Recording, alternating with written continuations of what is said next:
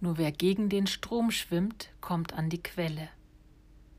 Jedes Lernen, jedes Vorankommen, jede neue Idee ist ein Schwimmen gegen den Strom der Allgemeinheit. Sobald wir aufhören, uns weiter vorwärts zu bewegen, werden wir von unserem Weg abkommen und im breiten Strom der Masse als einer der namenlosen treiben. Ich mache mir bewusst, dass es für mich selbstverständlich ist, gegen den Strom der Trägheit und Bequemlichkeit zu schwimmen.